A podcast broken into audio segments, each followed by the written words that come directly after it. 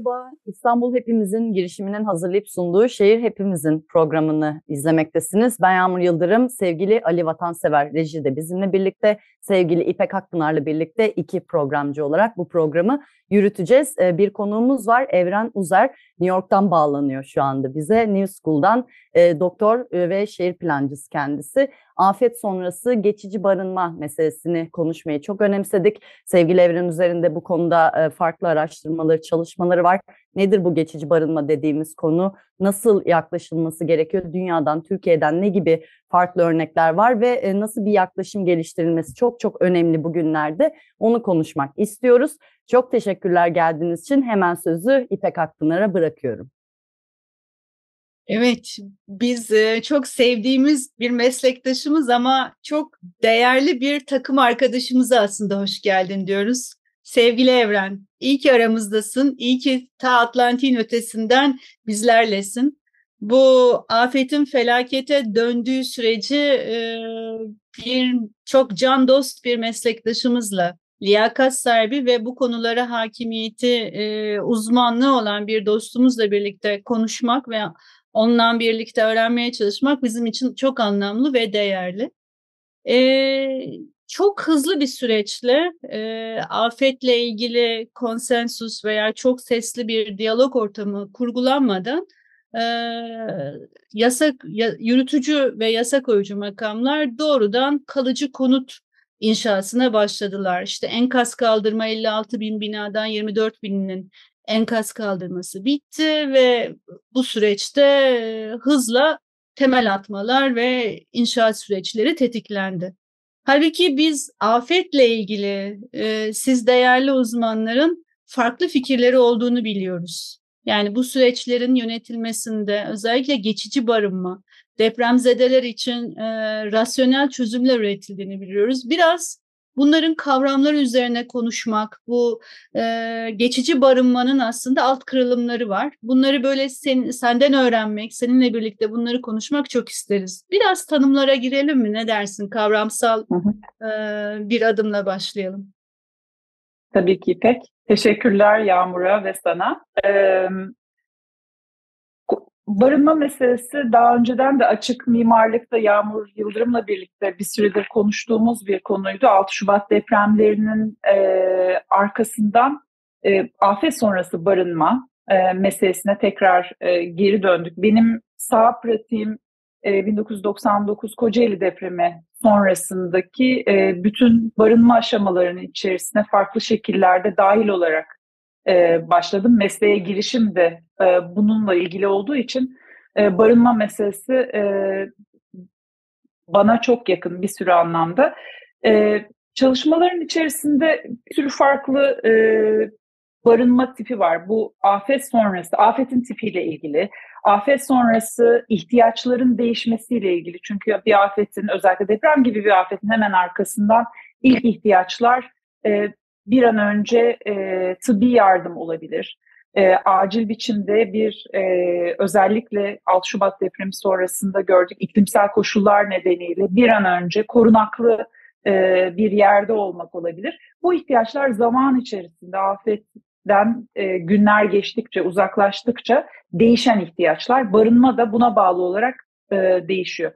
E, afet sonrası konut üretimi yazınında e, farklı bir takım tipler var. Belki önce onlardan bir kısaca bahsedebilirim. E, afetin hemen arkasından acil barınma e, dediğimiz bir süreç var. Bu acil barınma e, kimi zaman e, hemen yıkıntıların arasında kişilerin kendileri bir anda ürettiği çadır tipi e, yerleşimler olabilir. Çadırlar olabilir. E, farklı e, biçimlerde gördük. E, bu afet sonrasında da. E, yıkılmamış kalıcı e, yapıların içerisinde büyük mesela e, spor salonu gibi e, kamu binaları özellikle e, geçici olarak bir barınma için dönüştürülebilir. Bunların ortak özelliği uzun süreli içinde kalmak için değil, e, içinde yemek yapmak vesaire gibi e, ya da uzun vadeli tıbbi yardım için uygun değil. Acil o anda ihtiyaçlar neyse onları karşılamak için e, yapılmış acil barınaklar.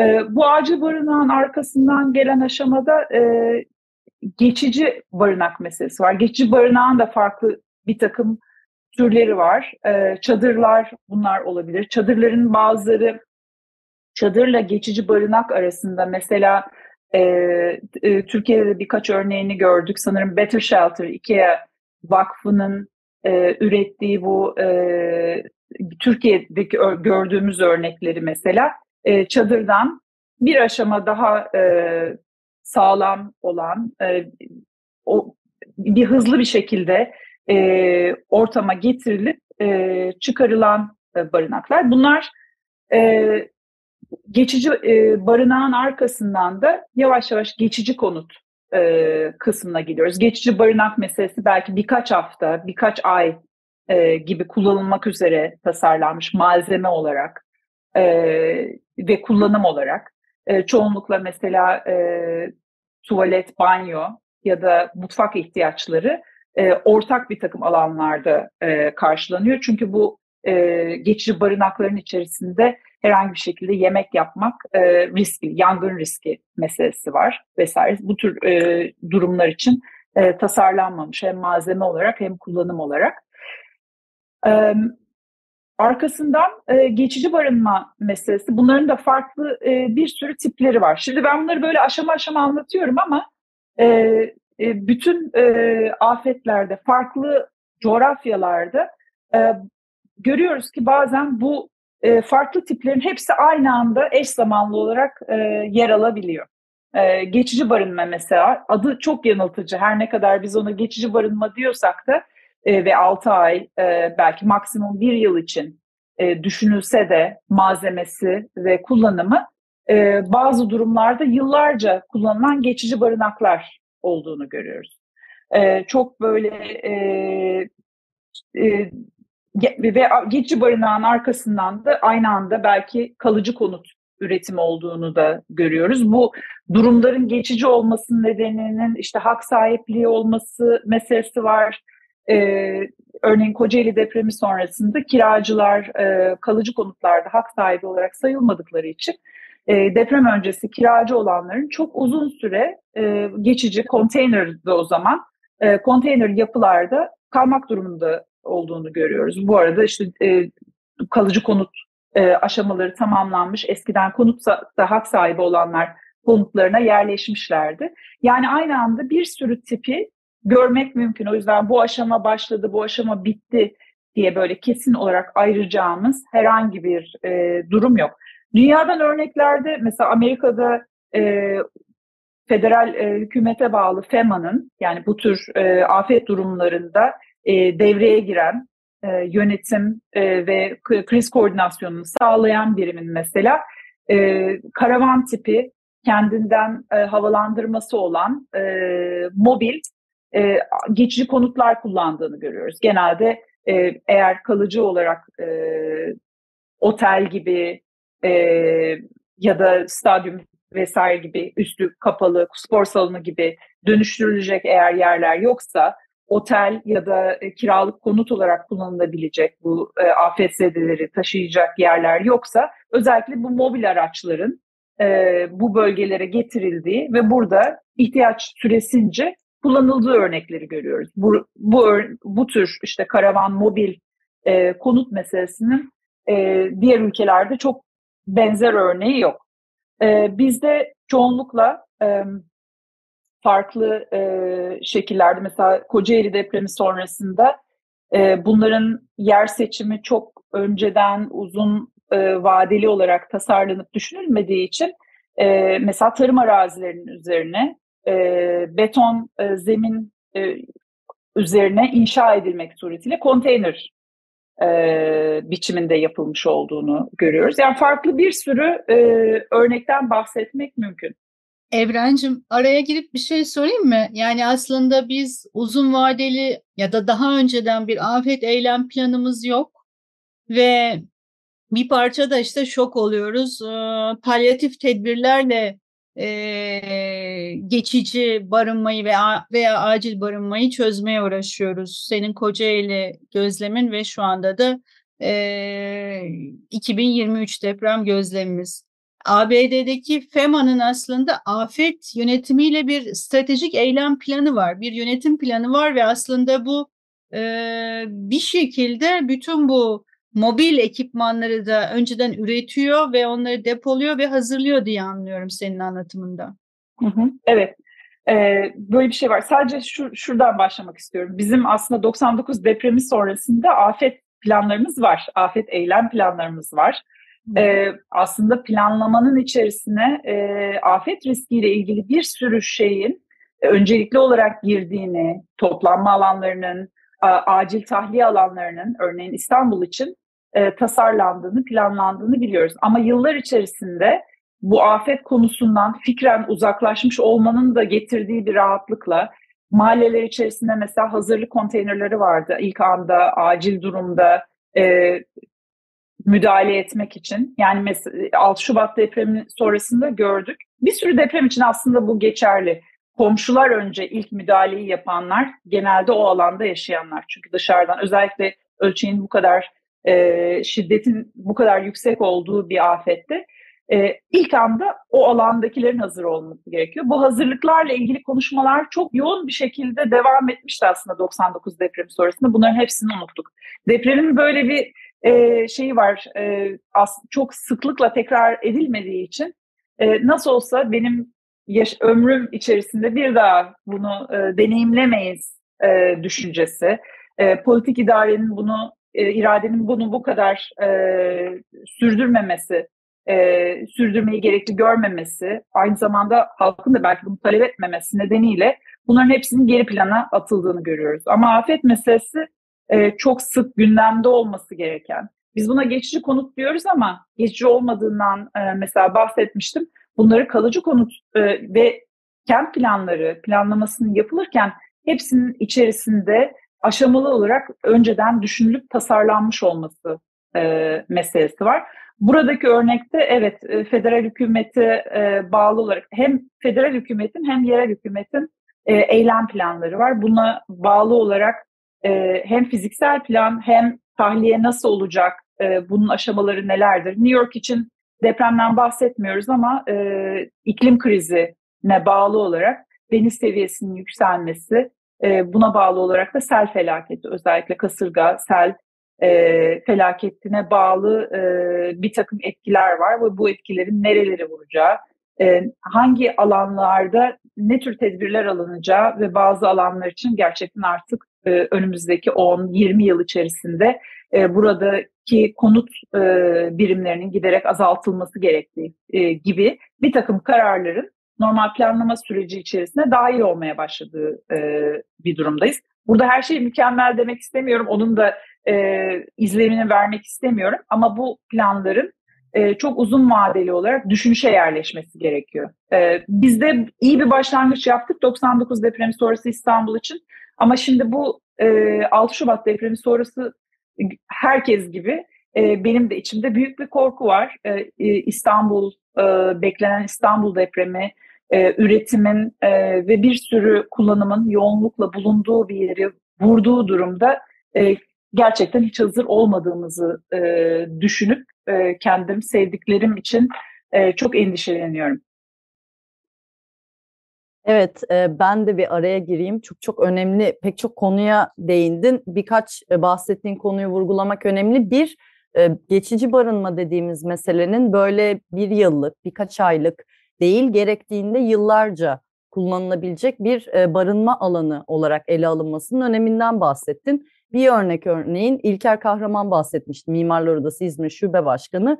Kanada'da 2. Dünya Savaşı sonrasında inşa edilen geçici barınma alanlarının 90'lı yılların ortasında örneğin kaldırıldığından söz etmişti. Neredeyse biz burada yarım yüzyıl gibi bir vakitten bahsediyoruz. Yani başka kullanıcılar bu alanları kullanabilir, çeşitlenebilir, dönüştürülebilir, uyarlanabilir. Barınma alanı dediğimizde hani biraz medyada da öyle e, yansıtılıyor. Biz çadır kentler, birkaç ay, birkaç hafta kullanılacak yerler düşünüyoruz ama bu değil aslında. Bundan bahsetmen çok önemli. Bir de bu alanların da planlanmasının ne kadar önemli olduğundan bahsettin. Örneğin Kocaeli depremi sonrasında tarım arazilerinin üzerine bu alanların yapılması, işte beton dökülmesi ve bu arazinin tarım arazisi olma vasfını yitirmesi gibi çok çok büyük problemler ortaya çıkıyor. Tarımı, üretimi etkileyebilecek. Şunu peki bu anlamda hem e, birkaç önemli konuyu vurgulayarak sormak istiyorum.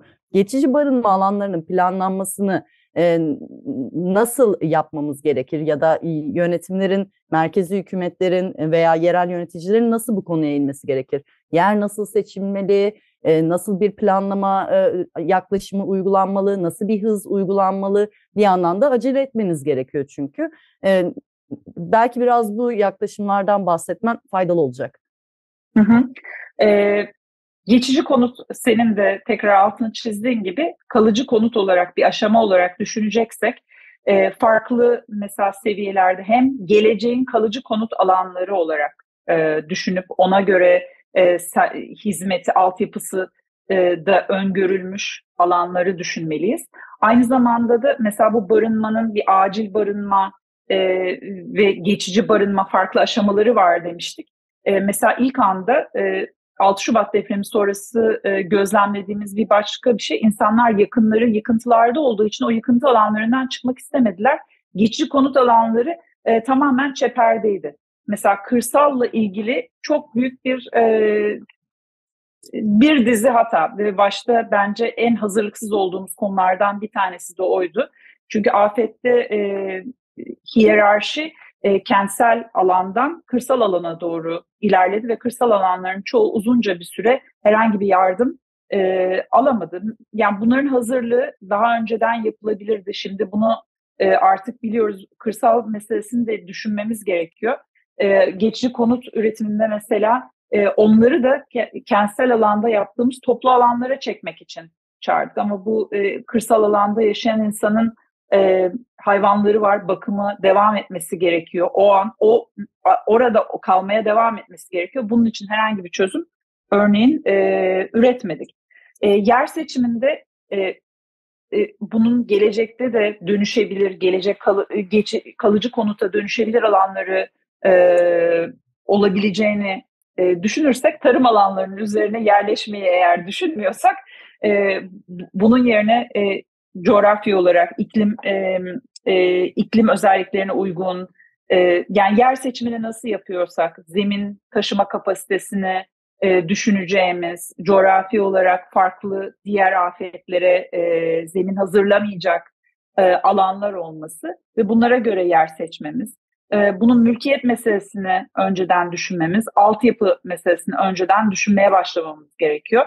Dolayısıyla e, planlama süreci içerisine aşamalar halinde da, dahil edebilmemiz gerekiyor. Geçici konut, geçici barınma alanlarını da. Ee, bir bir e, belki e, başka örneklerden biraz bahsedebiliriz. Örnekler bu e, aşamalar e, meselesini bir araya getiriyor. E, farklı bir sürü örnek var ama ben e, bu konu meselesinden e, yani özellikle geçici konutun nasıl geçici konut geçici olmadığından bahsederken vermeyi sevdiğim örneklerden bir tanesi e, Türkiye'den 1970 e, Gediz depreminden sonra e, bir e, deneyim üzerine. E, 1970 e, Gediz depremi o da gene e, e, Mart ayında sanıyorum e, yüksek bir deprem e, ve bu e, örnekte e, köpük konutlar diye çevireceğimiz bir e, geçici barınma e, örneği. E, 1970'te Akçaalan köyüne, e, Akçaalan köyü yaklaşık 2000 e, nüfuslu e, Bayer firması, Alman e, e, kimya firması e, yardım olarak e, ürettiği, poliüretan, yerinde üretilen e, bir e, köpük konut e, üretimi yapıyor. Bu e, bir uçak dolusu malzeme alana geliyor. E, köpük konutu üretiyorlar. E, birkaç saat içerisinde bu form sertleşiyor e, ve e, el testeresi kullanarak işte e, pencere, e, kapı gibi açıklıklar e, çekilebiliyor. Şimdi aynı dönemde e, Bayer bu e, örneği Latin Amerika'da farklı afetler e, ve yerinden etmeler sonunda farklı yerlerde uygula, uygulamış. E, ve bu uygulamalarda Peru'da, Nikaragua'da yapılan uygulamalarda e, bu köpük konutların e, çoğunluğu kullanılamamış bile. Yani insanlar benimsememişler, e, mecbur e, kalınca bir süre kullanmışlar ve sonrasında e, ve ömrü de diyelim işte 6 ay plan olarak düşünülen 6-7 ay e, daha çok kalıcı konut üretimine doğru böyle bir köprü olacak bir e, dönemde kullanılmak üzere e, düşünülmüş. İklimsel olarak tabii kışın soğuk, yazın aşırı sıcak e, bir birimden bahsediyoruz. Yalnız Akçaalan köyünde olan e, uygulama çok başarılı olmuştur diyebiliriz. E, öncelikle e, ilk kurulum yapıldığında bunu bir grid sistemi üzerinde e, bırakmışlar e, ve fakat uygulamayı yapan e, ekip alandan ayrılınca köylüler yaklaşık 10-15 kişi e, bu köpük e, konutu birlikte toplayıp e, ay, ayağa kaldırıp farklı yerlere taşıyabildiklerini e, fark etmişler ve yeni gruplamalar e, oluşturmuşlar. E, bu yeni gruplamalarda... görseller. E, evet. evet. Aslında Türkiye'nin evet. bu informal yaratıcılığı, hınzırlığını da işaret eden bu görsel olağanüstü. Evet. Bu Suha Özkan'ın bir yazısı farklı ve gerçekten çok iyi belgelenmiş. Şu açılardan iyi. Şimdi biz konut üretiminde bir esneklikten bahsediyoruz. Toplu konut meselesi yüksek kaliteli olabilir ama bu tür bir esnekliği öngörülememiş bir ihtiyacı daha doğrusu. Buradaki öngörülememiş ihtiyaç akrabalık ve yakınlık ilişkileriyle bu köpük konutları e, farklı bir şekilde gruplamışlar ve ortada yarı e, e, özel, yarı kamusal mekanlar yaratmışlar. Yani e, üçlü, dörtlü gruplar biraz da e, farklı görsellerinde de e, fark edilebilir belki. E, birbirinden e, mesela işte kardeş çocukları e, bir arada ortaya getirip ortak alanlar yaratmışlar. Yani bu mesela Kocaeli'ndeki meselede beton alt koyuldu demiştim. Bu alan, konutların hepsi sabitti. Bu tür bir gruplama mümkün olmamıştı. Dolayısıyla bu burada aslında önceden çok da düşünülmemiş ama esneklik olarak ortaya çıkmış bir durum var ve dolayısıyla e, kullanıcılar kendilerine göre bunu taşımışlar. Bu formu da o kadar çok benimsemişler ki 6-7 e, ay, 6 ay belki maksimum bir yıl için düşünülen bir aşama bu geçici barınma genelde. E, sanırım konutların e, üretimi 6 yılı geçmiş ve e, sağlam kalan e, bu birimleri geç, e, kalıcı konut e, alanına taşıyıp işte çatısını uzatmak suretiyle depo olarak kullanmışlar, eve ek olarak ağıl olarak kullanmışlar vesaire. Dolayısıyla bütün e, malzemenin ömrü tamamen bitip e, ortadan kana kadar e, kullanmaya devam etmişler. Şimdi bir başka e, bu örnek bize bir başka şey daha gösteriyor. Bir sürü şey gösteriyor ama bir başka gösterdiği şey de e, kültürel kısmı. İşte Latin Amerika'da mesela çok kullanılmadığını, bu konutların herhangi bir işe yaramadığını e, e, ve benimsenmediğinden bahsetmiştim. E, Sürer Özkan bu yazıda da biraz e, ucundan e, e, bahsediyor. Kültürel olarak kabul etmek. Yani bu formun, yuvarlak formun e, yurt gibi biraz daha kırsal e, yapı biçimlerine yakın olması benimsenmesini e, mesela hızlandırmıştır, benimsenme oranını artırmıştır e, gibi bir düşüncesi var benim de katıldığım. E, geçici konut böyle genel olarak toparlarsak bir sürü farklı şey var düşündüğümüz zaman mesela malzeme meselesi. Bu, bu konuda oraya tamamen yabancı malzemeyi oraya getirip yerinde üreterek e, böyle bir yol seçmişler. E, bunun bir takım esneklikleri var işte insanların kendileri el testeresi kullanarak onda farklı açıklıklar yapabiliyor olması, kendi ihtiyaçlarına göre e, onu adapte edebiliyor olması. İşte taşıyabiliyor olmaları e, o esneklik meselesini e, biraz daha bir, e, organizasyon yani kendi içlerindeki o mahallenin organizasyonunda da e, çevrelerine etki edebilmelerini sağlamış. Öyle bir esneklik getirmiş mesela.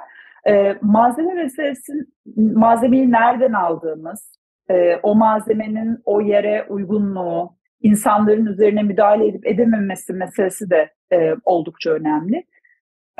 Bu konuda bir başka ilginç örnek de mesela Shigeru Ban'ın, Japon mimar Shigeru Ban'ın 99 Kocaeli depremi sonrasında yaptığı küçük bir uygulama var. Kaynaşlı bölgesinde. Kaynaşlı genel olarak ambalaj paketleme endüstrisinin ve o sektörde çalışan özellikle işte kamyon e, şoförlerinin, nakliyecilerin oldukça fazla e, yaşadığı e, bir alan. E, buraya e, tam e, bağlamını hatırlayamıyorum ama burası için ürettiği, e, önerdiği bu konu ve Shigerubo'nun bütün afet konutları genelde yerelden e, yani malzeme açısından e, referansını alan örnekler. E, bu örnekte işte e, içecek e, kutularının üzerinde yükselen, yükseltilmiş ahşap bir çerçevenin üzerine e, dikey olarak e, e, konumlanmış e, ambalaj e, boruları ve bunların bir araya getirilmesi. Evrencim ee, şeyi de anımsarsan, ah pardon sözünü balla keseyim. Yani Shigeruban aslında çok da tanıdık ol, yani mimari e, bütüncül kavramasının ötesinde Taşkışla'ya gelip bu malzemelerle workshop yapması, yani 99 depremi olur olmaz Türkiye'nin hemen yanında olması, yani bütün o yardım ekiplerinin ötesinde uzmanlığıyla, işte genç takım arkadaşlarıyla gelmesi ve hepimizi öğretmesi mesela müthiş etkileyiciydi. Evet. Şimdi evet. İzmir depreminden sonra da burada İzmir'dekilerle irtibata geçti önümüzdeki günlerde İzmir'e gelecek. E, işte kağıt, karton, hani yerelde topladığımız malzemelerle e, yerelde hem bir takım seminerler hem de o üretim biçimini, bilgiyi paylaşmak hani çok çok değerli bir e, acil hani barınma meselesi, işte o bir takım birimler yapma meselesinde çok değerli bir mimar e, Shigeru Ban aslında Ban diye ararsa e, izleyicilerimiz eminim çok daha hani büyük ebatlı kağıttan çalışmalarına da rastlayacaklardır. Evet. Hem kendi mimarlık pratiğinde e, ama özellikle acil konut meselesinde e, çok basit, e, yerelle konuşan, gerçekten ilginç e, örnekleri var. Bu Kaynaşlı'da yaptığı örneğin bir başka özelliği de e, 10 kişilik bir ekip tarafından inşa edilebilmesi birkaç saat içerisinde e, ve e, yaptıkları şey o 10 kişinin içerisinden bir kişiye eğitim vererek o bir kişinin diğer 9 kişiyle birlikte bu üretimi yapması. Dolayısıyla yani sadece bir şeyi üretip oraya bırakmak değil, bu üretim modelini ortaya çıkarmak. Bir sürü şeyle aynı anda uğraşıyoruz. Bu insanların mesela bir travma sonrası ihtiyaçları var ve bu tür birlikte yapma meselesi aynı zamanda o travma e, sürecinden de yeniden çünkü yeniden inşa ettiğimiz şey farklı bir normal yani o normal öncekiyle ilgisi olmayan e, yeni bir e, durum.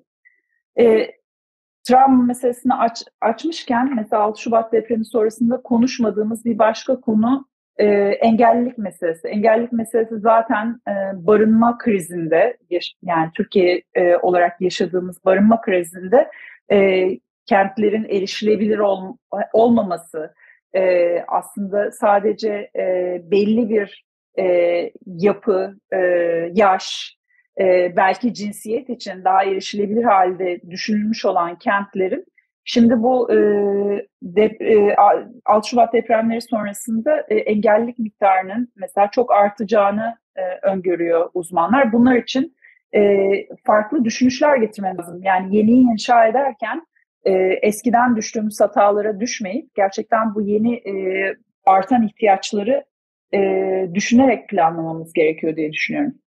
Çok önemli söylediğin. Oysa ki resmi söylemlerde e, bu değil, bunun tam tersine bir yaklaşım görürüz. İşte bir sene sonraya bitecek gibi. Belki de dediğin gibi 6 Şubat depremleri sonrasındaki bu muazzam yıkım belki de yeniden barınmayı, bir arada yaşamayı başka şekiller düşünmemiz için bir imkan olacak. E, biraz da yurt dışından örnekleri de konuşalım istemiştik. Çünkü geçici barınma ya da acil barınma dediğimizde 6 Şubat e, depremleri sonrası bölgeye baktığımızda daha bir örnek. Özellikle konteyner kentlerin master planlarının, vaziyet planlarının da yan yana dizilmiş. İşte belli e, toplanma alanları olsa da hani alışıldık bir biçimde e, tek düze bir şekilde uygulandığını görüyoruz. Oysa ki hani bunu üç boyutlu dikkate almak, başka biçimlerde bir araya getirmek işte bu 70'lerdeki örnekteki gibi e, irili ufaklı modüler yaklaşımların uygulanabileceği de bir aslında olasılık var geçici barınma alanlarında ama hani bunu pek göremiyoruz biz şu anda. New York'tan örneğin senin yine bize önerdiğin çok etkileyici bir örnek vardı. Onun görsellerini de bir yandan rica edebiliriz. Sendi kasırgası sonrasındaki bir e, planlamada nasıl hem üç boy, e, üçüncü boyutta hem de plan ölçeğinde nasıl farklı gruplanabileceğine dair bence çok ilham verici bir örnekti. Biraz e, bunu açmak da ister misin? Hı hı. Senin de bahsettiğin gibi 2012 Sandy kasırgası sonrasında New York oldukça büyük bir şekilde etkilendi. Zaten iklim krizi giderek bu e, sel alanlarını, sel haritalarını yenilememizi gerektiriyor.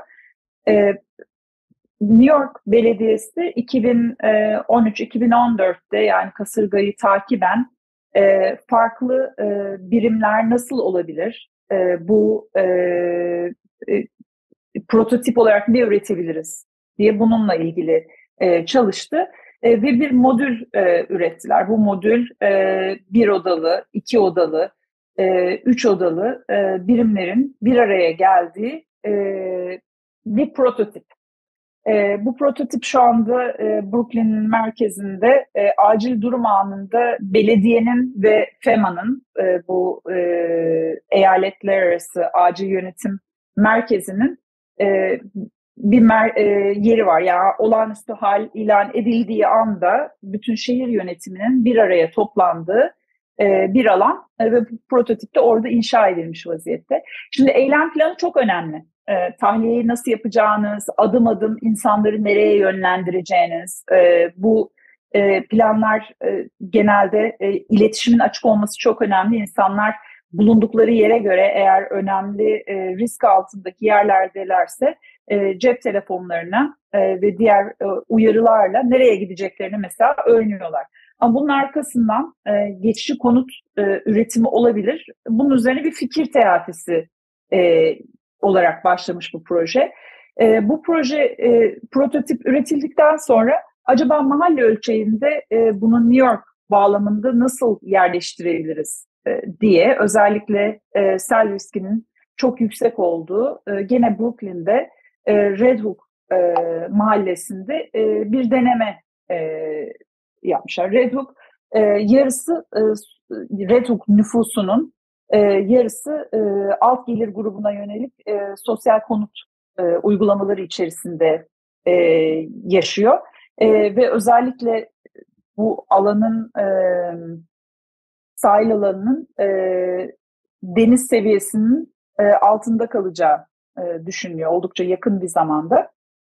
Eski endüstri binaları var, e, eski e, ve yeni e, marina alanları var, e, depolama alanları var e, buranın içerisinde ve özellikle söylediğim e, alanın e, güneyine doğru, güney e, doğusuna yakın olan bölgede de e, sosyal konutlar var. Özellikle e, düşük gelir grubunda e, ailelerin e, yaşadığı e, alanlar. Dolayısıyla e, düşünmemiz gereken şey afet öncesi zaten dezavantajlı olan grupların afet sırasında bütün bu yan etkilerden çok daha fazla etkilendi. Bu tamamen evrensel bir e, durum. E, zaten kaynakları erişimi kısıtlı olan insanların afet gibi olağanüstü bir durum sonrasında e, bu kaynaklara erişimi giderek daha da zorlu.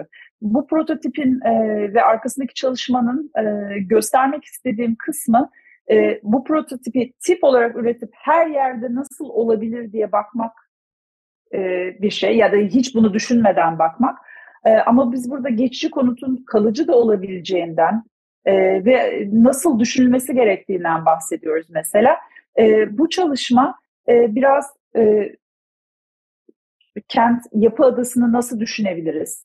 E, bu e, düşeyde ve yatayda e, bu birimler, prototip olarak üretilen birimler hali hazırdaki konutlara nasıl eklemlenebilir?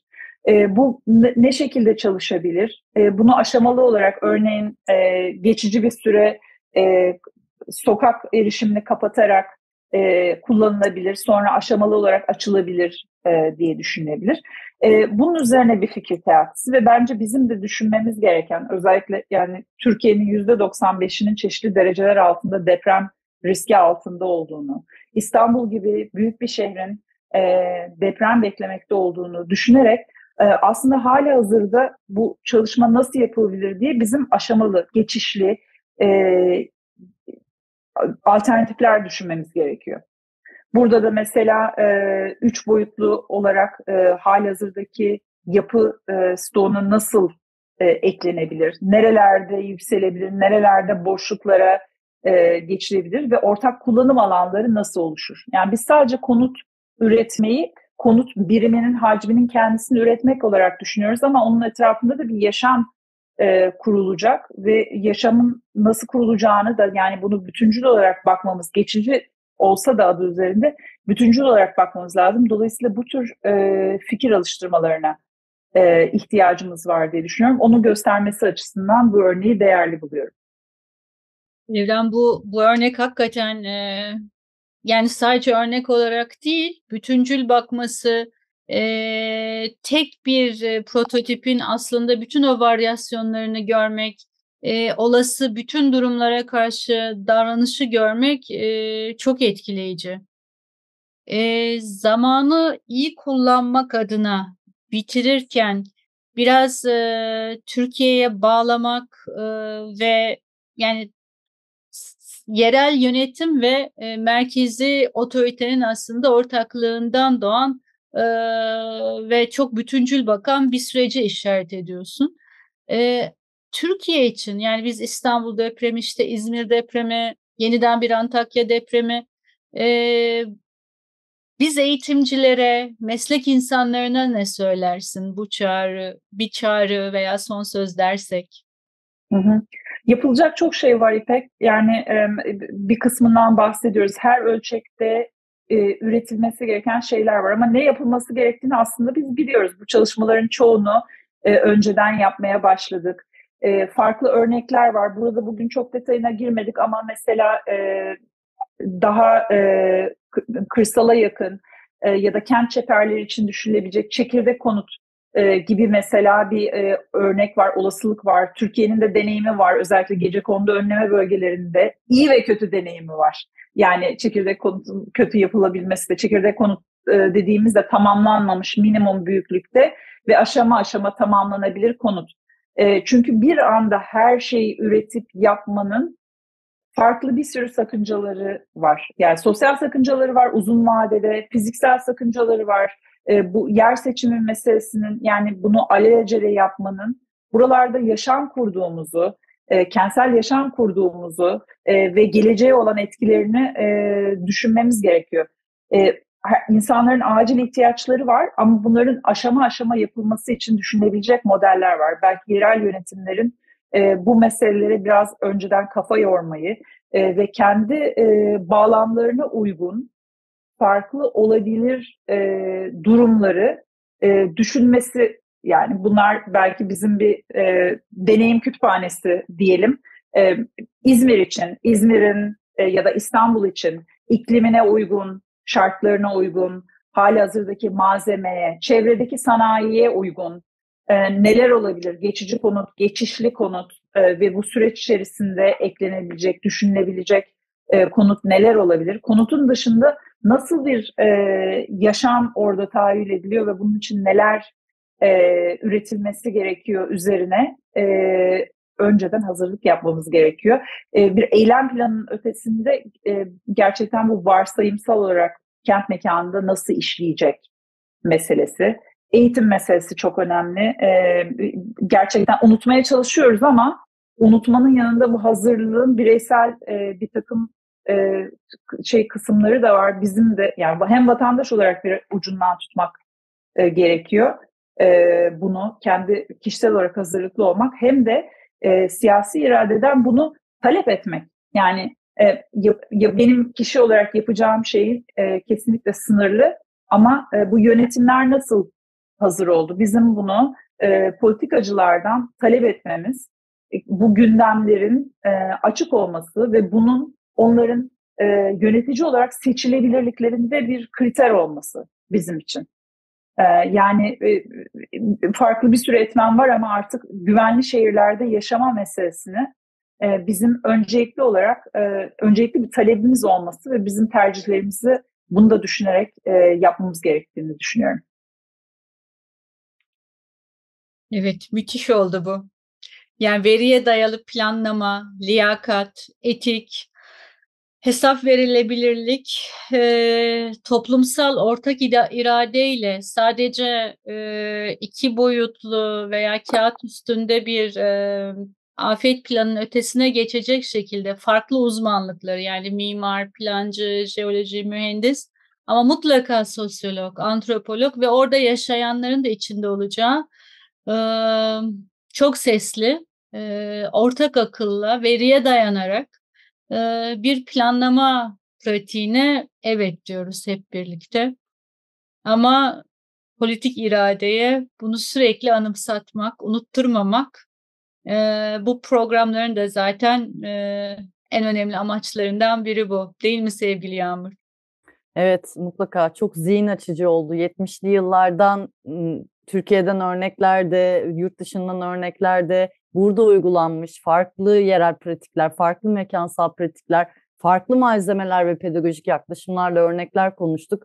E, yalnız geçici barınma dediğimizde bir örnek e, konteyner kentler değil ne kadar bu konunun uçsuz bucaksız ve ne kadar fazla hassasiyet, e, farklı hassasiyetler gerektiren bir konu olduğunu da kapsamış olduk. Bu konu çok su kaldıracak görünüşe göre biz de bu konuyu birlikte konuşmaya devam edeceğiz gibi görünüyor. Sevgili Evren, zihnimizi çok açtın. Çok teşekkürler. Sen de yoğun program. Ben teşekkür ederim. Gelip bizlerle paylaştın hem de izleyicilerle paylaşmış oldun. İyi ki geldin. Teşekkürler. Evet, her şey için çok teşekkürler. Atlantik'in öteki tarafına sık sık bağlanacağız demektir. Sadece Açık Radyo değil artık Medyaskop'ta da. Şiir Hepimizin programında da seni sık sık ağırlayacağız. Biz bu programı sevgili Evren Uzer'i konuk ederek sevgili Yağmur Yıldırım'la birlikte 3 Nisan pazartesi günü kaydettik.